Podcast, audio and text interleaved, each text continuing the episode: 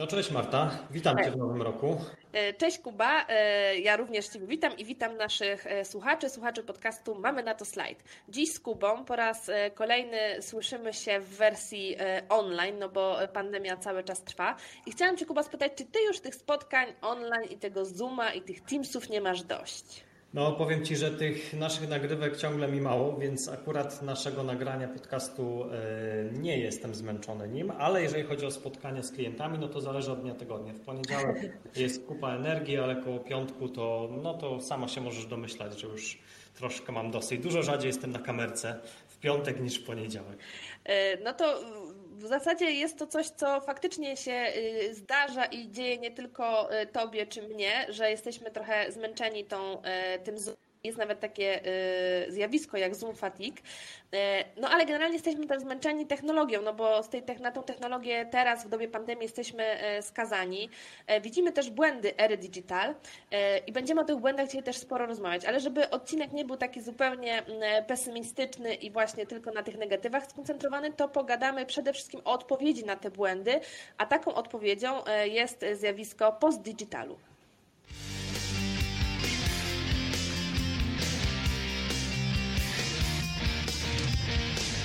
Mamy na to slajd.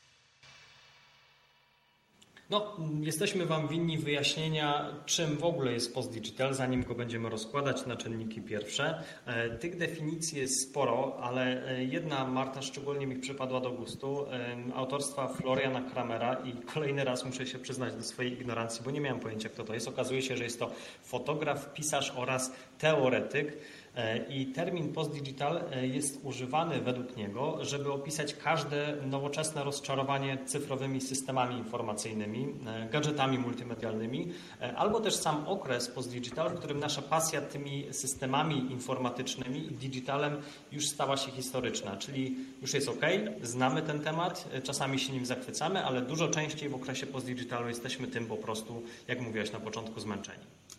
E, tak, ja też jeszcze uzupełnię, że samo jakby post-digital to jest pojęcie które, e, i termin, który pochodzi jakby z dyskursu mm, e, praktyki artystycznej. W ogóle tam znalazł swój początek, na początku zresztą też XXI wieku. No natomiast dzisiaj, tak jak Kuba już powiedział, jest to rozszerzone na i mówi generalnie o naszej relacji właśnie z technologią.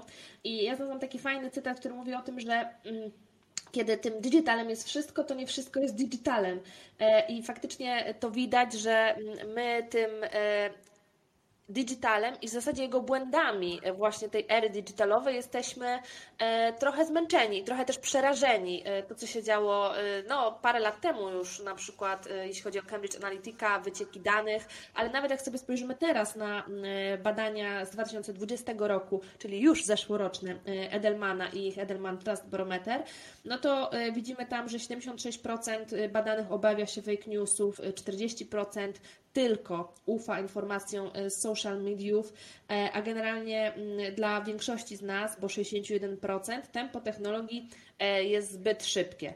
E, i rozwoju technologii. Więc e, faktycznie jakby ta technologia, e, korzystamy z niej i na pewno nie wyobrażamy sobie życia bez niej, natomiast podchodzimy do niej z pewnym większym takim krytycyzmem i z takim nieufnością, bo jeśli sobie mówimy o tym właśnie post-digitalu jako reakcją na te, na te błędy, na te wszystkie niedociągnięcia, no to jak sobie pójdziemy dalej i zastanowimy się, czego oczekuje teraz konsument, no to oczekuje takiego większego bezpieczeństwa, prywatności, E, etycznego e, podejścia, no i e, nie do końca właśnie tym mediom ufamy.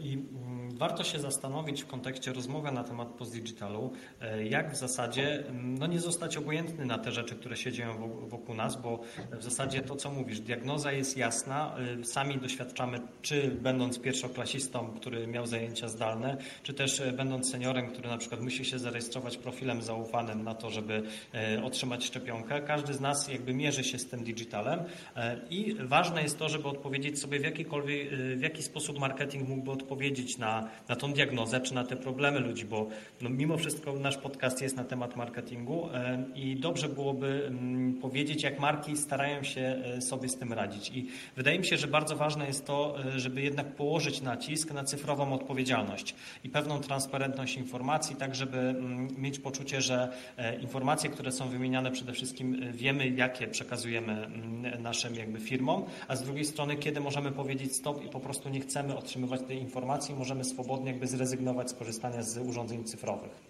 True story. I, e, I dzisiaj porozmawiamy w ogóle sobie o takich e, mm, kilku elementach, które kształtują jakby tą naszą obecną rzeczywistość i, i są tym postdigitalem, ale właśnie tak jak mm, Kuba powiedział, będziemy też e, mówić, jak e, na to reagować, będąc w marketingu i, działając w tej branży.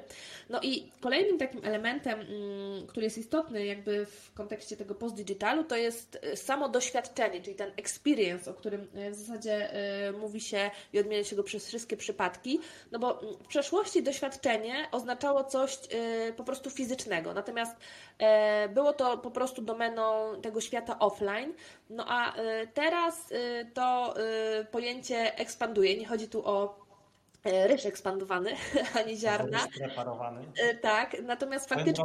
E, to była jedna no. z najbardziej beznadziejnych przekąsek, jeżeli chodzi o dzieciństwo. Jeżeli ktoś komuś chciał zrobić krzywdę, to zamiast kupowania mu słonych, pysznych chipsów, kupował ryż ekspandowany. Ej, ale były też takie jeżyki, to nie wiem, czy u Was w Poznaniu no, były, ale u nas były. No tak, tak ale odklejone lukrem, znaczy nie lukrem, jakimś karmelem chyba, nie? No, ale to już był ryż ekspandowany na propsie taki, ale...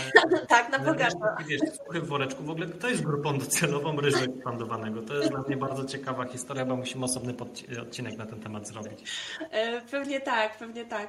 E, no natomiast wracając do naszego doświadczenia, mm, no to faktycznie jakby trzeba, y, bo to doświadczenie ono dalej pozostaje w centrum, niezależnie od tego, czy obracamy się w świecie online czy offline, czy po prostu jesteśmy, jesteśmy w świecie, bo też o tych podziałach na online, offline będziemy za chwilę mówić. Natomiast e, to jest trochę tak, że konsumenci już nie używają tej technologii, nie? Oni jakby żyją nią, mają wobec niej coraz większe wymagania, ona po prostu jest. To jest e, też dosyć takie ważne w kontekście właśnie multiscreeningu, bo temat, który wypłynął na końcu 2020 roku, właśnie ze sprawą też raportu IAB, który podsumowywał rozwój jakby tego zjawiska, czyli jakby korzystanie korzystania z dodatkowego urządzenia podczas na przykład oglądania telewizji czy czegoś na Netflixie. E, I rzeczywiście w tych młodszych grupach wiekowych jest to dużo bardziej interesujące i perspektywiczne w kontekście myślenia, no bo y, młodzi mają wrośnięte telefony do ręki, nawet jeżeli robią y, inne czynności. Więc to jest bardzo ważne z perspektywy marek, jak połączyć jedno doświadczenie z drugim i nie myśleć właśnie mm, tak bardzo sztywno, bo, bo dla młodych po prostu już nie ma podziału na offline i online myślę, że chcielibyśmy to im tłumaczyć, to patrzyliby na nas z niedowierzaniem. Mhm. No i jeszcze w kontekście tego poddigitalu coś, o czym się głośno mówi, ale też coś, co jakby już funkcjonuje w, też bez, y, bez nazywania i bez wpisywania tego w postdigital, to jest trochę taka zmiana definicji marki, że y, marka to nie jest już y, ani produkt, to już dawno marka nie jest tylko produktem, ale marka też przestaje być e, manifestacją określonych wartości. E, marka staje się czymś, co umożliwia nam mm, konkretne doświadczenie, przeżycie czegoś e, i właśnie też z perspektywy marketerów istotne jest to, żeby myśleć o tym, jak ta technologia może nam e, w tym doświadczeniu pomóc i w dawaniu tego doświadczenia w konsumentów, pogłębianiu jego. Czyli to nie jest coś, e, z czego my po prostu korzystamy w taki bezrefleksyjny sposób, e, komunikując się z konsumentem, ale jakby musimy myśleć o tym, jakie my chcemy doświadczenie dzięki tej technologii naszym konsumentom przekazać i dać. To jest w sumie dobre, bo jeżeli na przykład spojrzymy na 2020 rok i przypomnimy sobie ten głośny filmik, który był różnych różnych e, pandemicznych spotów telewizyjnych, gdzie marki bardzo dużo mówiły na temat swoich wartości, to jak one pasują do tej rzeczywistości pełnej wyzwań. I to było mnóstwo bullshit marketingu, to teraz jakby mm, w odpowiedzi na to marki chyba dużo bardziej powinny pomyśleć sobie dobrze, no to w takim razie dość mówienia o wartościach, jak te wartości możemy wlać w konkretne doświadczenia, e, które możemy zaoferować ludziom, czyli chyba trochę to się powinno zacząć konkretyzować, nie tylko gadanie o tych wartościach, ale też organizowanie pewnych aktywności aktywności, czy też nawet na poziomie produktowym rozwijanie doświadczeń, które coś dają ludziom, a nie tylko o tym gadają. No, ale to jest w ogóle taki bardzo ciekawy obszar my też o tym e, chyba rozmawialiśmy przy naszym odcinku e, o CSR-ze, że e, ludzie oczekują działania także w obszarze odpowiedzialności społecznej coraz częściej mówi się o social aktywizmie, a nie o odpowiedzialności jakby po prostu biznesu, więc faktycznie mm, trzeba działać, nie? I trzeba jakieś konkretne, realne, realne, w sensie, to też jest istotne, że realne to nie znaczy, że w offline, tylko po prostu jakieś prawdziwe doświadczenia tym ludziom e, dawać, a nie tylko, e, tak jak Ty mówisz, e, kolejne komunikaty do nich stosować. No ale przejdźmy dalej do post-digitalu, w którym nie wszystko jest takie jednoznaczne i oczywiste. Nie, bo to, to właśnie tak o tym też z rozmawialiśmy jeszcze przed wejściem na antenę, że ten post-digital jest pojęciem, które jest dość płynne, no ale mamy, jak to Bauman udowadnia, płynną rzeczywistość, więc to też wpisuje się w tą narrację,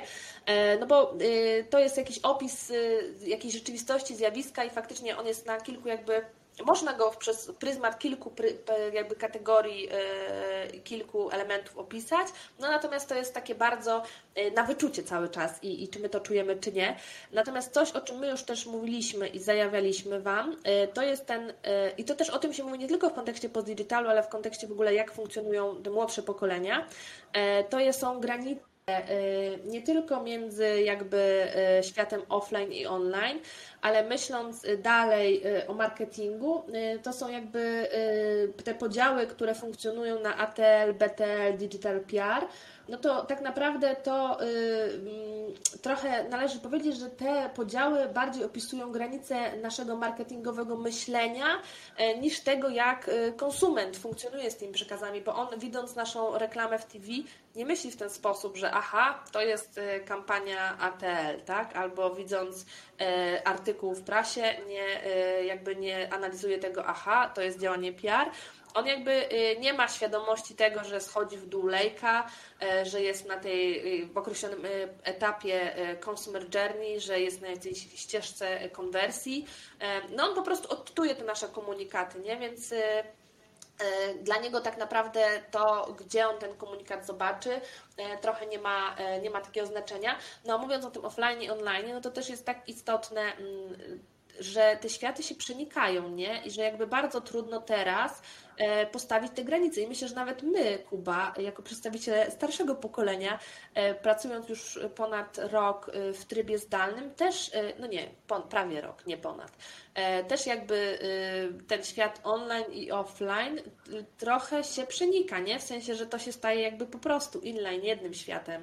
Oczywiście. Wiesz co, teraz właśnie jak o tym mówiłaś, przypomniał mi się inny przykład, który może dowodzić tego, że cały czas żyjemy według pewnych jakby granic, które są sztucznie ustalone. Mianowicie robimy przetarg akurat tutaj w oddziale poznańskim na obsługę profilu social mediowego, no ogólnie jakby na działania social mediowego. I powiem Ci szczerze, że tak jak bardzo lubię wszelkie przetargi, bo daje mi to mój gen rywalizacji, żeby móc się wykazać, tak nie lubię przetargów socialowych, bo to jest wybitny przykład pokazujący sztywność myślenia Y, o kanale, że, że jakby jest narzucane na przykład przez klienta y, myślenie na przykład idea do social mediów albo idea do Facebooka lub co będziemy robić na Instagramie, że rzadko kiedy się y, klient jest na tyle dojrzały, żeby myśleć, że to co robimy na Instagramie czy na Facebooku, pomijając już kampanie, które jakby są zupełnie jakby inną, innym działaniem, ale takie działania ongoingowe, codzienne, jeżeli chodzi o komunikację bieżącą z klientami, powinny być w zasadzie odzwierciedleniem tego, co się u tej marki dzieje. Czyli tak jakbyśmy myśleli na przykład o naszej,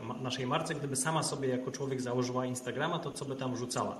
Takie jest moje podejście. Natomiast bardzo często jest tak, że mamy wymyślać jakieś idee social mediowe, które jakby będą dedykowane tym kanałom, co jest w zasadzie stoi w sprzeczności właśnie w myśleniu jakby jak inni ludzie odczytują tę markę jako całość. Nie, nie myślą sobie, o, to fajnie, bo to jest dedykowana idea digitalowa właśnie pod social media. Bullshit. No to jest jakby odczytujemy Lidla, czy nie wiem, inne marki e, jako całość i, i chyba nie ma co tego tak dzielić. No tak, ale to, to się wpisuje w to e, podejście touchpoint centric e, i cały czas tak pracujemy, to, to, to o czym Ty mówisz, to jest bardzo jaskrawy przykład, ale mm, no to też jest tak, że bardzo często tworząc kampanię wychodzi się od touchpointów, a dopiero potem szuka się idei, szuka się pomysłu, co, co powiedzieć jakby w tym określonym touchpoincie. No wiadomo, że jakby proza życia i są budżety i na niektóre rzeczy nas stać i nie stać, a na niektóre nas nie stać po prostu.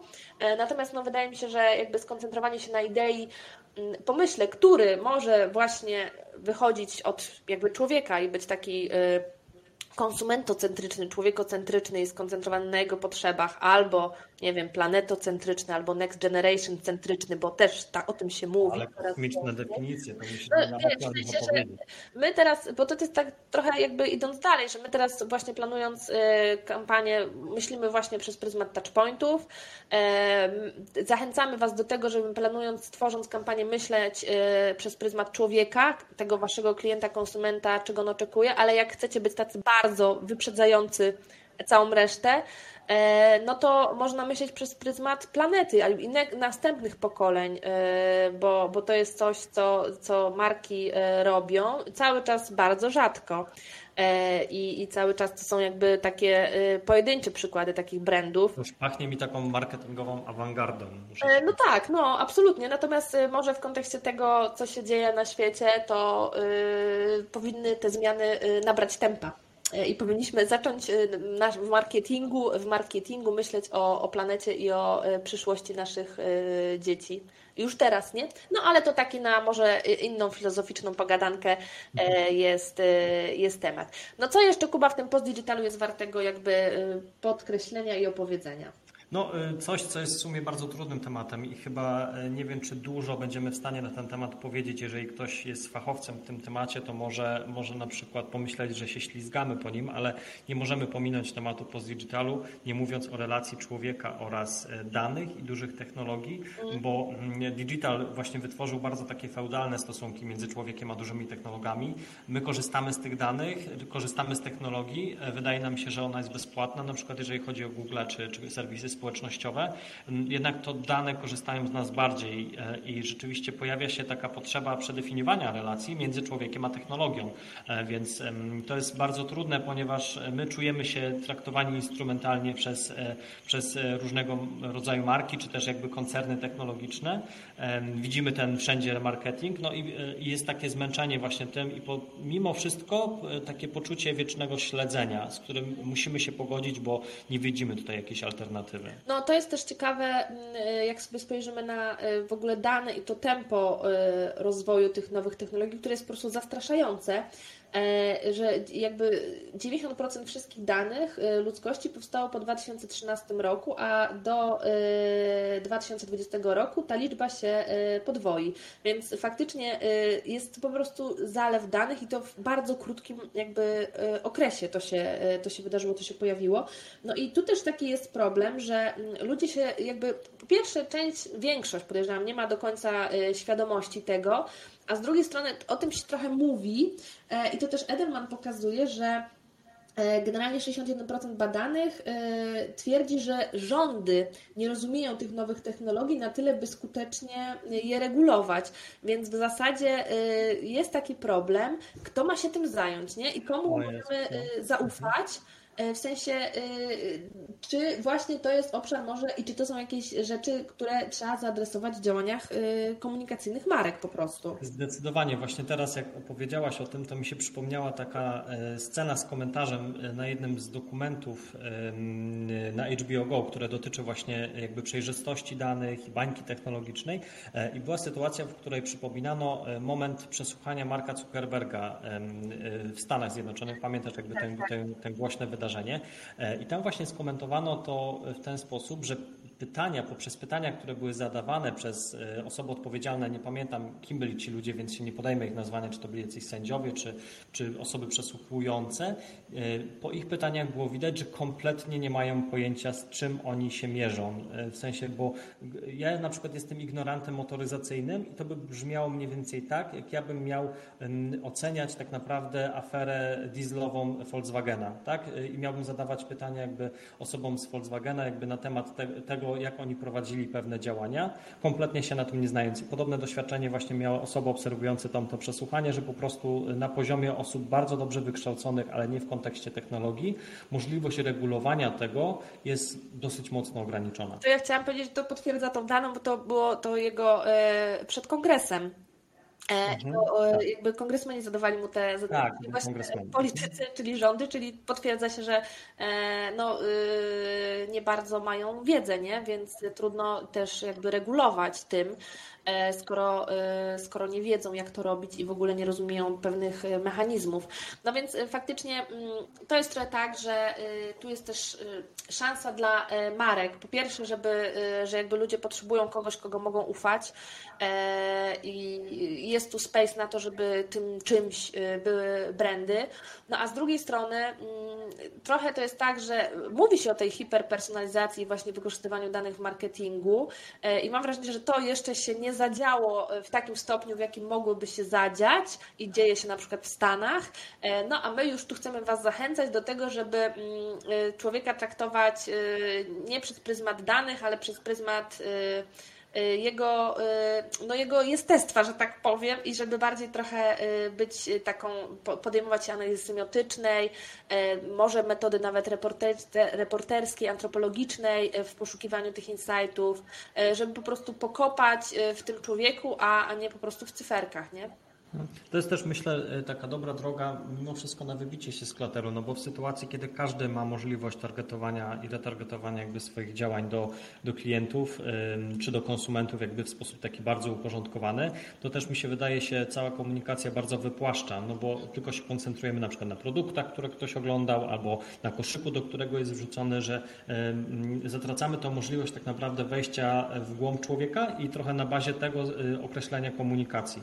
Więc to jest dobry moment, żeby też w sumie wyróżnić się z klateru, jeżeli myślimy o jakichś działaniach zasięgowych, żeby poszuku, poszukiwać insightów właśnie w takiej y, bardziej tradycyjnej metodzie. Mi się wydaje, że to jest też coś, co buduje pewną przewagę konkurencyjną. E, No i zbliżamy się do brzegu. I ostatnią rzeczą, o której chcieliśmy Wam powiedzieć, to jest to, że jakby z jednej strony technologia e, pozornie e, demokratyzuje, no ale z drugiej strony na drugim biegunie pojawia się os grupa osób z jednej strony technologicznie wykluczonych, m, chociażby ze względu na e, wiek, obszar zamieszkania, e, dochody, e, która jest poza systemem, ale też e, w ramach tej technologii, jakby już nawet obcowania z tą technologią, są różne grupy na różnym poziomie zaawansowania i różne osoby, różne, różni ludzie w różny sposób rozumieją, jak ta technologia działa, chociażby to, o czym Kuba wspominał, o tym e, zbieraniu danych. No i to też wpływa na to, że e, w różny sposób e, jakby i na różnym poziomie krytyczności my się odnosimy do, mm, do tej narzucanej jakiejś wizji rzeczywistości. No i to może wpływać na to, że powstają te bańki informacyjne, które mają złoty czas nie? w trakcie pandemii i po prostu te kwestie szczepionek, właśnie samego w ogóle COVID-u, no to jest woda na młyn dla różnych baniek informacyjnych. E, No więc jakby faktycznie jest to trudne i ludzie się obawiają, że ta technologia po prostu uniemożliwi nam ustalenie tego, co jest e, prawdą, a e, co nie. No my też żyjemy w tych bańkach, więc trochę nie szukamy dalej i nie zbieramy informacji szerzej. Mhm. Wiesz co, bardzo fajny przykład, jak walczyć z ba- bańką informacyjną na własny sposób, opowiedział autor podcastu Raport o stanie świata, który w jednym z wywiadów wspominał, że bardzo ważne jest po prostu czytanie książek i czytanie powieści, gdzie na przykład Ach, to Olga Tokarczuk też o tym mówiła w swojej przemowie, e, Tak. tak. Może zerżnął to od niej, a wyjdziesz tak. na powiedzie. Słuchaj, ale jakby teza jest taka, że generalnie jakby media, niezależnie w której bańce jesteś, serwują nam gotowy obraz, czy też gotową tezę na temat pewnej osoby. Kaczyński zły, Tusk dobry, Tusk zły, Kaczyński dobry i tak dalej. Ale jest to gotowa teza, która e, mówi nam o świecie czarno-białym. I albo jesteś w czarnym koszyku, albo w białym. Natomiast e, przez to też, że jakby media są bardzo skrótowo pokazują dane, mamy social media, mamy też newsy, które trwają kilka minut. Ludzie nie zagłębiają się tak naprawdę w dane tematy, tylko kupują gotowe jakby teorie. Natomiast poprzez czytanie powieści, gdzie na przykład sylwetka bohatera jest rozpracowywana e, na 300 stronach powieści, gdzie widać pewne jego rozterki, motywacje, e, to, że na przykład każda decyzja z czegoś wynika i też ma swoje konsekwencje, uwrażliwia człowieka na to, żeby po prostu też w taki sam sposób e, postanowił odbierać rzeczywistość. I być może coś w tym jest. I to jest takie bardzo romantyczne stwierdzenie, ale myślę, że potrzebne, zważywszy na to, jak czytelnictwo w Polsce spada. Tak, to y, bardzo mi się to podoba i zachęcamy, y, wspieramy czytelnictwo, zachęcamy do y, tego, żeby czytać książki, żeby kupować je w małych księgarniach i wspierać też lokalny biznes. To jeszcze taki możemy apel y, covidowy też wystosować. Y, no i co? I mamy nadzieję, że mm, to taki dzisiejszy odcinek był trochę, mam wrażenie, y, filozoficzny też z naszej strony, ale y, wydaje nam się, że praca w marketingu i w strategii też wymaga takiego y, szerszego spojrzenia na świat, na to, co się zmienia, jak się nasza rzeczywistość kształtuje. No i teraz na pewno stoimy przed jakimś klifem, być może klifem Seneki e, i że faktycznie e, COVID to jest jakaś e, z jednej strony zagrożenie, a z drugiej też szansa na zmianę, no bo wielu jakby ludzi mówi o tym, ekspertów, że no konieczna jest zmiana systemu i że coś się musi wydarzyć. No i na pewno będzie to miało też wpływ na nasze działania marketingowe i w ogóle myślenie o biznesie, o tym, jak funkcjonować w tym świecie. Więc zachęcamy Was, żeby, żeby właśnie szukać, żeby kopać głębiej, żeby mieć tą otwartą głowę i żeby czytać książki. I słuchać podcastów niezależnych polskich agencji digitalowych. Bardzo dobry product placement, taki nienachalny. E, Tak, dokładnie. Czytajcie powieści, słuchajcie podcastów marketingowych i, i pobierajcie slajd, który dla Was przygotujemy na bazie tego, o czym opowiedzieliśmy dzisiaj. Jest bardzo dużo przemyśleń na temat postdigitalu. Nie wiemy, czy się zmieszczą na jednym slajdzie, ale przynajmniej ten jeden zachęci Was do e, poszukiwania i odkrywania tego tematu. Tym bardziej nie mieliśmy dzisiaj na to czasu, ale też od strony kreatywnej jest bardzo dużo wątków związanych z postdigitalem, jak chociażby trend na glitch i też pewną taką fatygę digitalową, która jest wykorzystywana w kreacjach, jak chociażby w ostatniej kampanii Heja. E, Także dzisiaj o tym już nie opowiemy. Poszukacie sobie sami, wierzymy w Waszą jakby To sprawczość. jest praca domowa, tak. Praca domowa. Odpytamy siebie w kolejnym odcinku. Dzięki wielkie, do usłyszenia. Do zobaczenia. Cześć.